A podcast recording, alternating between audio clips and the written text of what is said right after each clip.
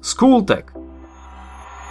Proces formovania slovenského národa Slováci, ktorí boli dlhé stáročia pod nadvládou Uhorska, začali koncom 18. storočia čoraz vážnejšie pomýšľať na moderný a novodobý národ.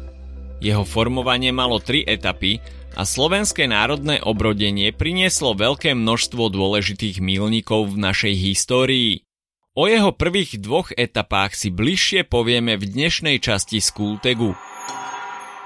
Za vlády Jozefa II. došlo k výraznej podpore domácich jazykov v Uhorsku – Osvietenstvo a premena feudálnej spoločnosti na občiansko-národnú spoločnosť mali za následok združovanie všetkých príslušníkov hovoriacich rovnakým jazykom, bez ohľadu na ich sociálny pôvod. Slováci zacítili šancu na celonárodné znovuzrodenie a návrat k niečomu, čo fungovalo počas obdobia Veľkej Moravy. Prvá etapa slovenského národného obrodenia sa začala v roku 1780 a keďže sa jej predstavitelia cítili byť príbuzní s Čechmi, ako jazyk používali slovakizovanú češtinu. Hlavnými cieľmi boli osveta ľudu a kodifikácia, teda uzákonenie spisovného jazyka.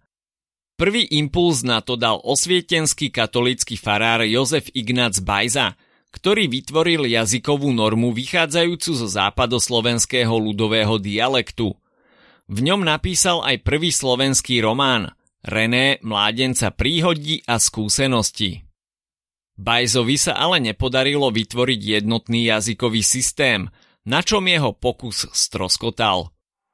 Nadviazal na ňo Anton Bernolák, ktorý v roku 1787 vydal základné jazykovedné dielo Jazykovedno-kritická rozprava o slovenských písmenách – na základe západoslovenského nárečia v okolí Trnavy kodifikoval prvý spisovný jazyk.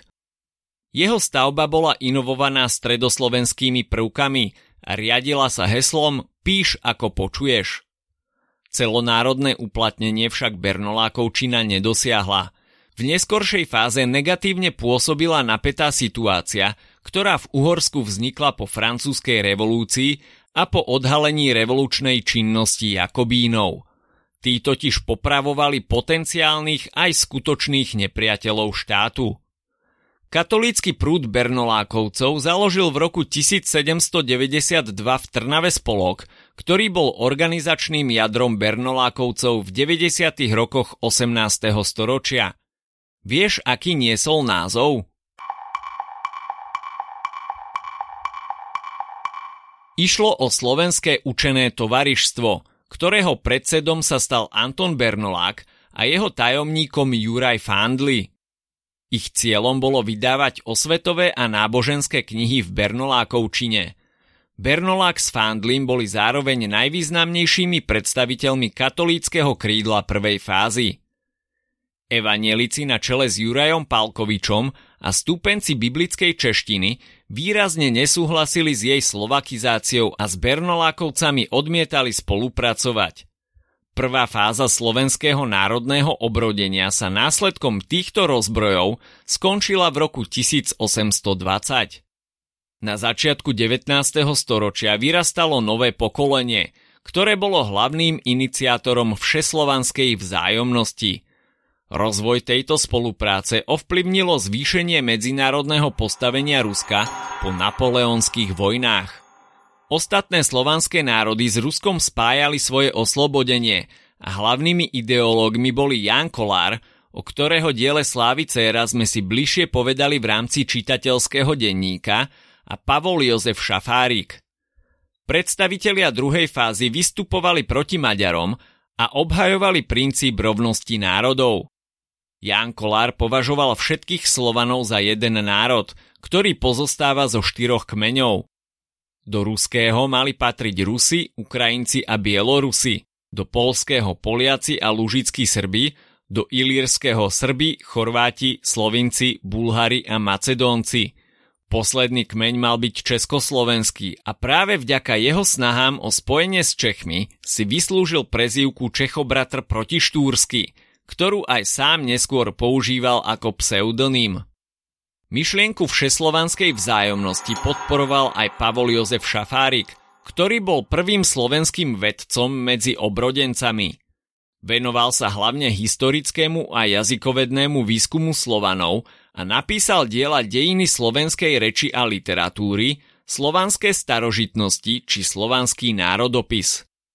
Veľký pokrok nastal, keď evanielici našli spoločnú reč s katolíkmi a začali spolupracovať, na čom mali najväčšiu zásluhu Martin Hamuliak a Ján Kolár – Výsledkom spolupráce katolíkov s evanielikmi bolo založenie slovenského čitateľského spolku, ktorý pre svojich členov zabezpečoval nákup slovanských časopisov, kníh a organizoval literárne či jazykové prednášky. Hoci spolok zakrátko zanikol, jeho nástupcom sa stal spolok milovníkov reči a literatúry slovenskej, za ktorým stáli Kolár s Hamuliakom. Spolok v rokoch 1835 až 1840 vydal 4 ročníky almanachu Zora, v ktorom slovenskí národovci publikovali svoje príspevky v bernolákovčine aj slovakizovanej češtine. Najväčší národnobuditeľský prínos mal epos Svatopluk. Vieš, kto je jeho autorom? Epos Svatopluk napísal Jan Holý a skladá sa z 12 spevov. Ďalšími významnými dielami Holého sú Cyrilometodiada a Sláv. Rozvoju slovenského povedomia začalo výrazne pomáhať aj divadelníctvo. V roku 1830 založili v Liptovskom Mikuláši prvé slovenské ochotnícke divadlo. V tom istom roku však Rusko tvrdo potlačilo polské novembrové povstanie a začalo utláčať aj iné slovanské národy – to malo za následok postupný krach koncepcie všeslovanskej vzájomnosti. Až v roku 1835 definitívne skončila druhá fáza formovania slovenského národa. Po nej nastúpili štúrovci, o ktorých si bližšie povieme v nasledujúcej časti. Ak sa ti dnešný podcast páčil, nezabudni si vypočuť aj ďalšie epizódy z Kultegu alebo našej série hashtag čitateľský denník – Spracovali sme v nej dve desiatky diel, ktoré by si mal poznať. Potešíme sa, ak nás ohodnotíš aj na Apple Podcasts, napíšeš komentár na YouTube alebo dáš odber na Spotify, aby ti nič neuniklo. A nezabudni o nás povedať kamošom. Počujeme sa pri ďalšej časti Skultegu.